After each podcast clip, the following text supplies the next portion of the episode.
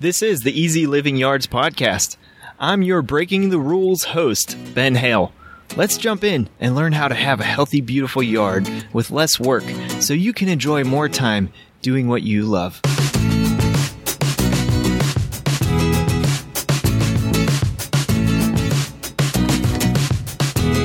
What's up, and welcome to episode 21 of the Easy Living Yards podcast. Thanks for tuning in today, guys. I'm so excited you're here for the episode 21. That's right. It's not really a fancy number, I guess, but I, you know, I'm kind of feeling rad right now or whatever. So I wanted to use my cool 90s voice. But anyway, so welcome to episode 21 of the Easy Living Yards podcast. Today, before we get into it, we're going to be talking about avoiding problems with HOAs and local codes. How's that for 90s radness talking? Um, but before we get into that, I just wanted to let you guys know if you guys have any questions or comments or whatever for the show, suggestions for new shows, uh, I want to hear them. And you can go over to easylivingyards.com slash pod slash pod and that'll take you right to a the the podcast page. And right at the top there's a button to ask any questions or leave comments. So so if you want to do that make sure you go on over and do that. And you could potentially get featured on the show as well in the future. And um, of course i have a link in the show notes for that as well. So let's get into it for today so, with that, guys, we are talking today about avoiding problems with HOAs and local codes and zoning. This is this is not my favorite topic. I will be completely honest with you guys. Uh, you know, I'm I'm kind of uh, not a rule person. I'm actually a rule breaker, I guess.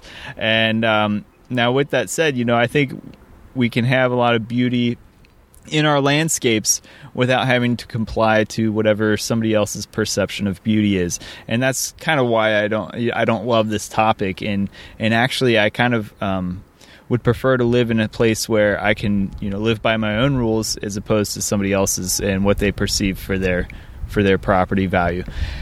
Anyway, uh, before I get off on a tirade, um, really what I want to talk today about is is how you can live in an area that has uh, local zoning code or local um, property codes, or um, if you live in an HOA, and, and if you're not familiar with what that is, uh, it means you probably don't live in one, um, but also I'll explain it later.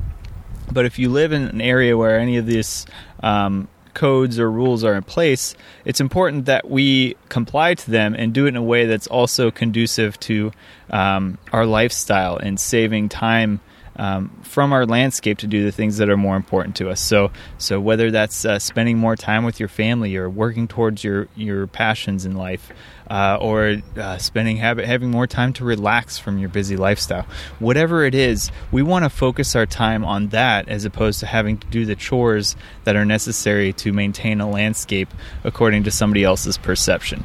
And so, uh, today is all about understanding what are these rules and regulations like, um, how to find them, and also how to make sure we're designing and maintaining our landscape to uh, comply with them, but at the same time reduce work as much as possible. So that's kind of what today's show is about in a nutshell. So let's get into it.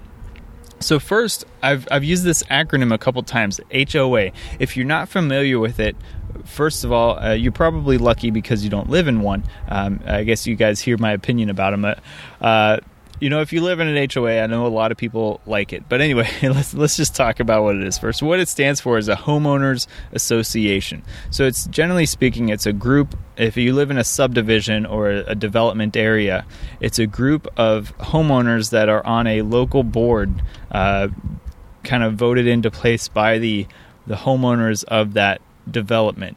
And so it's it's basically a, a kind of a smaller level of, of self government where uh, this board collectively decides what we should and should not do with our landscape um, across the whole development to um, to have uniformity and to ha- have it look a certain way. And, and a lot of times the defense is that this helps uh, boost property values for that space. And, and that may be true, but at the same time, it restricts a lot of what you can do. And it also, um, it, a lot of times, it also creates a lot of maintenance um, needs as well.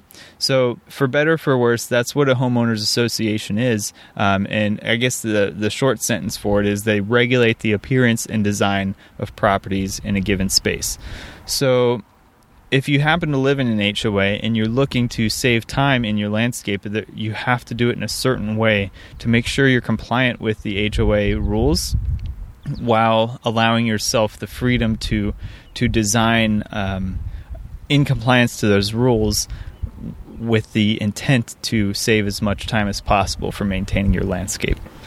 Okay, so we'll get into that later. Uh, the next piece I want to define is municipal codes. So these are codes written generally at a, a city, a town, township level, um, rarely at the county level, um, to regulate property design. So these include setback requirements, easements, um, so if you're not familiar with what an easement is, it's uh, it's basically a space where you're re- regulated on what you can do if, if one of these easements touches or, or runs through your property. So a certain easement could be um, a, a, sewer easement. So if there's an underground sewer pipe that runs through your property, or a waterway easement if there's drainage space across your property. Um, it could be a road easement. So if you're, you know, you, the street your property butts up to, um, you might be regulated on a certain amount of space that you have to keep open for whatever reason. Um, so these are various examples, and, and not um, not encompassing for sure, but those are examples of what types of easements you may have that uh, are regulated through your local township. Likewise, you have setback requirements, so you can't build, for example, right on the edge of your property line. Um, in most cases, so you have to make sure you're compliant with the setback requirements based on the structure or the design you're working with at the time. So, various structures require different levels of setback, and so it's important to understand those too before you're going across um, or going ahead and building something with with it being in the wrong space. Okay, so those are our general definitions. I'm going to try and be brief on those today. And let's just jump into understanding how to not have problems in the future and how to minimize as much work as possible uh, with your landscape. So I'm breaking this kind of into three buckets for us. The first is maintenance related stuff. The second is preventative tactics you can use um, to reduce work. And the third, of course, is design tactics. So, more labor intensive to install, more work to do, but in the long term, the design tactics win out with how much they can save you. So, for now, what you can do is you can start switching some of this maintenance stuff and for long term you can start planning for some of this design stuff. So let's get into it. So for maintenance related stuff we're kind of talking about um, three pri- primary things i want to uh, point out for maintenance related stuff. First this is about maintaining appearances. So you want to make sure that your property doesn't stick out compared to your neighbor's properties or the properties in your neighborhood where you're going to be catching the the oversight of somebody or, uh, or, or be targeted for um, some uh, violations. So essentially, what you need to do is you need to make sure you're maintaining your property at a, a frequent enough basis to not look, you know, unkempt. And and so these, a lot of these codes will have certain um, guidelines, I guess, of, of what you can do. So, for example, how much you need to, how short your lawn lawn needs to be trimmed, or whether or not it can have the appearance of any clover in it, for example, or any other broadleaf plant. Um, so, depending upon where you live, the regulations for this may be more or less stringent and and so I, am not being specific here because it highly varies based on where you live. So it's important to actually, even though it's kind of a bear to read through some of this stuff, it's important to read through it to understand what are your limitations and and kind of where do you have some leeway. But in general, what I'm saying here is make sure you're kind of maintaining appearances so you're not getting um, more scrutiny than say your neighbor might be uh, because of uh, just a perception. So the next piece is to mow regular regularly, okay? a lot of what I've talked about in previous episodes is to mow less often, right? And and that's true. I still recommend you do that, but to make sure you're mowing regularly enough to again not um, bring scrutiny upon your landscape. And and so I've talked in other episodes about how to maintain your lawn to be more low maintenance. And one of the guidelines I've given or recommendations I've given is to mow higher because it helps the overall health of your lawn. I'm not going to get into it to detail today, um, but you can check out the previous episodes about lawns if you want um, to to uh, understand more about that. So um, for for mowing, I still recommend you mow higher but you may not be able to mow as high as somebody that's you know not in one of these uh, more regulated areas because again you you're trying to avoid scrutiny here.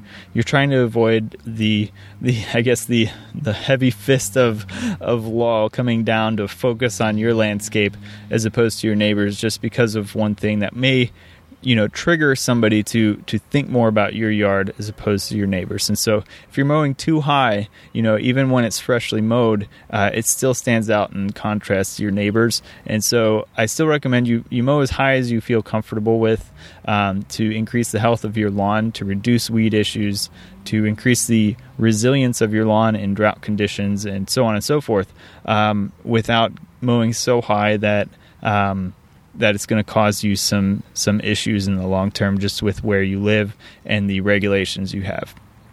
So mowing regularly enough too, where where your mow your excuse me your lawn uh, looks consistent enough. So this means you might have to mow slightly more frequently than than what I've recommended for other places. But um, this is again a judgment call. But if you're you know if your lawn is taller, it doesn't necessarily mean it looks kind of scrappy. So if you're mowing higher than your neighbor's lawn, it, you're still going to have those nice even cut grass blades that people love to see.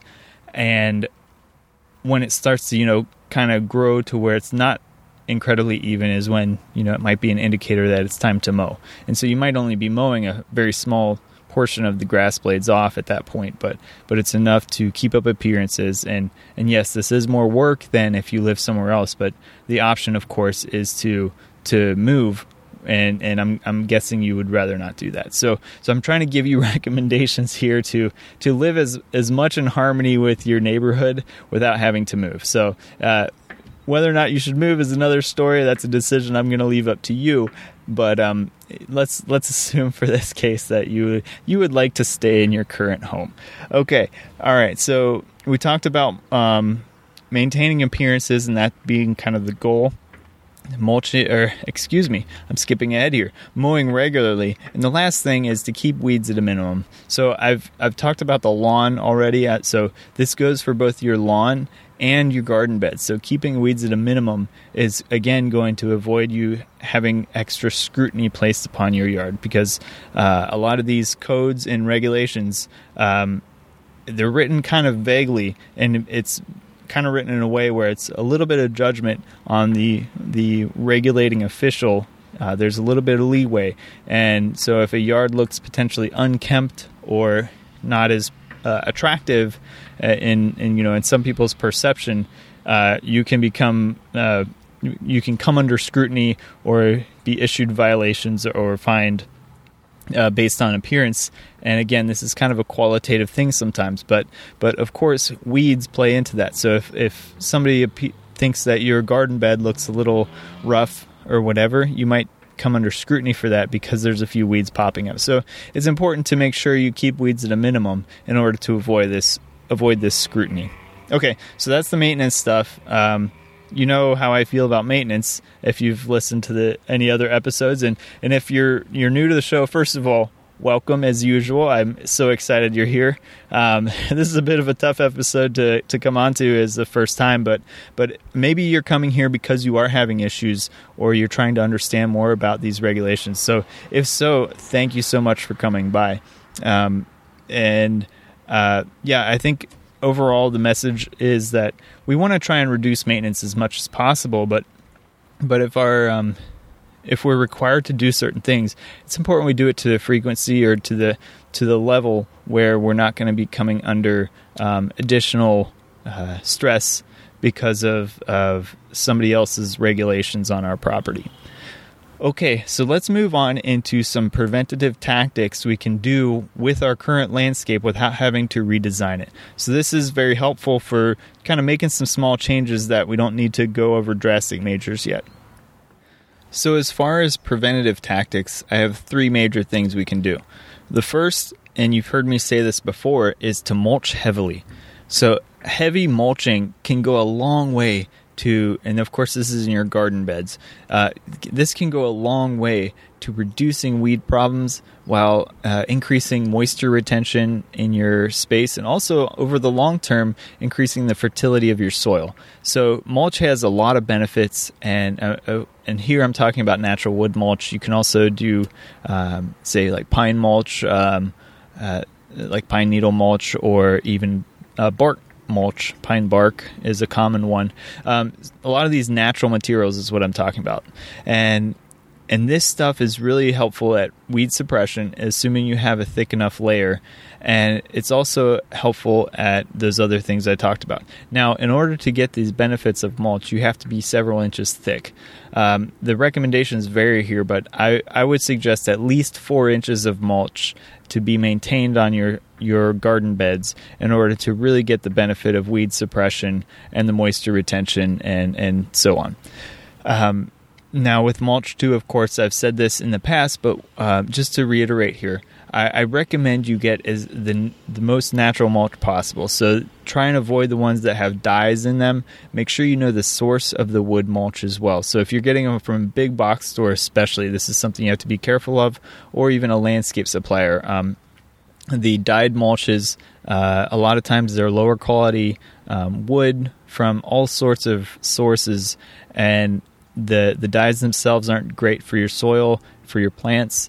Um, likewise, a lot of times these mulches, these commercial mulches, are um, sourced from things that aren't the healthiest source of wood. So they might be ground up wood pallets, for example, and and so a lot of those things have um, chemicals in them that reduce uh, decay for the pallet. But when it comes to the mulch, that being in contact with the soil and your plants can really negatively affect your garden bed, uh, and it can actually cause problems for your plants. So you want to get the most natural mulch possible. So hopefully it's just ground up pieces of wood, or you know your pine needle, needle mulch is a different story where it's it's pretty good stuff. Um, and so just make sure your source of mulch is healthy for your landscape. Uh, the next piece is edging your lawn. So this actually can be helpful. This is something I need to do for our lawn right now, actually too. Um, so when you come up to a border, especially like a sidewalk or a driveway, make sure you put in a good edge there. So um, you know. Um, I'm talking about, you know, you see the guys with the weed trimmers and the landscaping company kind of going down and cutting an edge there. We can actually take a, a spade every this is something you'll have to do every uh, few seasons but um, take a spade and actually cut a chunk of the soil away from the edge to give it a little bit of a gap and and this prevents the overgrowth of your lawn into the hardscape element which which appears very unsightly to a lot of people and so by establishing this edge you um, you again are reducing the amount of um, catching somebody's eye that might dislike what you're doing with your property. The next piece is to have established borders. So this is kind of the part and parcel with the previous example of edging your lawn, but here I'm talking about uh, defined transitions between one type of space to another. So this is between a garden bed in your lawn, uh, or a walk or pathway in your lawn, uh, for example. And so having a good border there, a durable border, um, will reduce a lot of creep one way or the other with your types of plantings, and it'll reduce a lot of weed problems as well. So, um, something to consider there. Uh, a lot of very uh, various options for durable borders, and uh, just pick something that appeals to your style um, and also the amount of work you're willing to put in to establish it, um, and the the duration of time you want the, the border to be effective. Okay, so those are three examples of preventative tactics you can use to reduce maintenance um, and also kind of increase a little bit of curb appeal at the same time. So I strongly recommend those. Now let's transition into some design tactics you can do with your landscape. So this is longer term play stuff. But changing these these design elements can really go a long way to one increasing curb appeal, but at the same time making sure you're compliant with local regulations. And so that's very important too, of course, to be compliant with either the HOA or the local municipal regulations. So that's a great segue into my first point, which is make sure when you're beginning a project, you thoroughly check what regulations you need to comply with. So if you live in an HOA, for example, you need to make sure you're checking the HOA regulations, also checking the local uh, municipal regulations, and even the county regulations for um, a lot of times county only comes into play if you have to consult building code and sometimes setback requirements as well at the county level. So just make sure you're checking at least to make sure none of that stuff is necessary. And if this is a kind of a unfamiliar space with you, usually if you call up your your local municipal um, property department, um, they'll be able to help you and, and guide you to understand what you need to consult before starting your project. So, things you want to check before you start your project setback requirements. Um, if you live in an HOA, it might be even be things like fencing, what type of fencing you're allowed to use, whether or not uh, a certain part of your yard is allowed to have it, what type of plants, specific plants you're allowed to use um, what type of hardscape elements you're allowed to use or what structures you're allowed to have. So some HOAs don't allow you to have a storage shed, for example. Um, so make sure you check to see what you are and are not allowed to have on your property, both at the the HOA level, the local municipal level, and then even grander scale at the county level. Okay, so once we've checked to make sure we know what we're allowed to do and what we're not allowed to do, the first thing I would suggests is to figure out how you can reduce your lawn area as much as possible. So, putting in larger scale garden beds um, that cover more of your property uh, of varied styles potentially but you know again a cohesive design style across your property but that something that provides visual interest will go a long way in toward um, making your your property look appealing and attractive while looking unique, but also more importantly, being very low maintenance, um, where you can enjoy that property, you can improve your relationship with your neighborhood, and you can have more time to do the things that are more important. So that's what we want here. So the first step is reducing your lawn area to the bare minimum. So this is lawn space that you feel like you want for either a view or recreation or relaxation or entertainment. So really sit down and think what do I really want and need for my lawn, and then what should I do with the rest of the space. And this is um, kind of a tough thing to do because we're all used to having so much lawn. But when we really think about it, we probably need a fraction of what we actually have. And what this will do, the reason I'm pushing this or, or suggesting this, is that a lawn is a very high maintenance piece um, that interrupts our schedules. You know, other parts of uh, a landscape can be high maintenance, but the thing with a lawn is it requires repeated work on a frequent basis that can interrupt our day to day life. Um, and so the more we can reduce that, the the more availability we have on a more frequent basis to do more important stuff. So consider reducing your lawn as much as um, you're comfortable with doing and replacing with other elements. So, this can be again garden beds or hardscape elements uh, such as a patio or deck um, or other entertainment spaces, a fireplace um, that may be um, just as beautiful and, and just as beneficial for your landscape and your lifestyle. So next, establish consider establishing a slow growing lawn. So there are a lot of slower growing options out there that can create a beautiful lawn for you.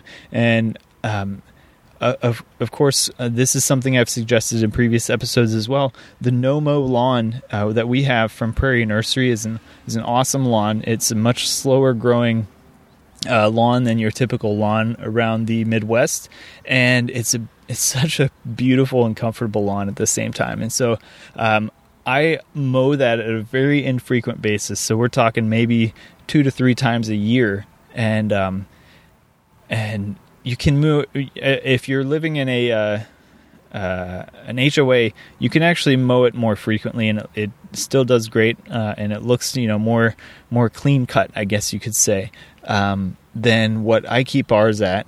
But um, and again, I only have this on part of my property. I don't have across the whole property yet, um, and so this is kind of I, I, put in a few experimental plots just to you know kind of test this stuff out. But but I love it, and um, it does require a little bit of maintenance every couple years, and that's for a later episode. But but basically, consider what options might fit into your climate for for lower maintenance lawns. Um, and a lot of these options they're becoming more frequently available across uh, different geographies. And make sure you get the, the the biggest thing about a lower maintenance lawn is it has to be the right one for your geography. So the the no mow lawn that I have is only effective for northern climates um, or the cooler climates. Um, but not in the warmer southern climates of the United States. Uh, it would be kind of a waste to try and establish the same varieties of grass that I have in my lawn down south where it's too warm for it. So make sure you understand what options are available for your space. Okay, and and again for your lawn, keep it trimmed more frequently than maybe somebody living outside a, um, a municipal area would do. Um, just enough to to make it look you know neat and trimmed and kept up well. Because especially if you have a different variety than people are used to it might stick out a little bit. And so you got to make sure you're clear that i'm maintaining this space. I'm keeping it um, you know up to par with with beauty. And and this is what it's for so, um, and you can actually do that where you have certain spaces that are very well kept.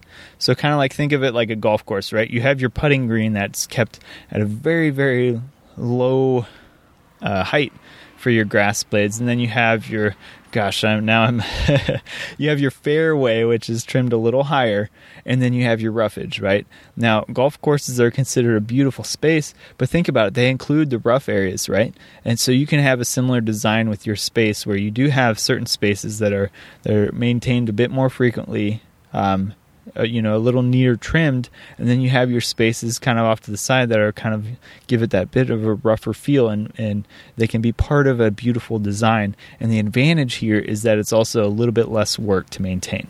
Okay so now that we have less lawn with a better variety of grass that's less maintenance the next piece is to design our garden beds.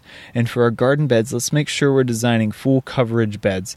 And we want to do this, of course, with the intent of a low maintenance garden, right? So we want to select the right plant varieties for this, um, where they're good, hardy plants that are well adapted to our region.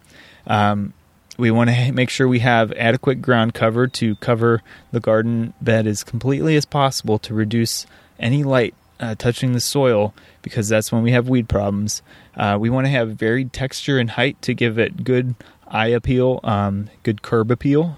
Uh, likewise, we want varied color and we want grouped plantings. So these are all design tactics that you want to make sure you include in order to really make your your space pop and really make it look like this is a great space. It's got a lot of beauty, and while it's a little bit different based on how it's designed, it's designed differently in a way that's going to increase my property value and my neighbor's property value. Because again, going back, that's what a lot of these codes are written for: is the the fear that that somebody's landscape being different will will affect the neighborhood's property value. So as long as you're making a beautiful space, you will most likely be be um, attracting the the eye of your neighbors and wondering how you got what you have instead of um, putting in complaints about your space. So that's what we want to avoid here, right?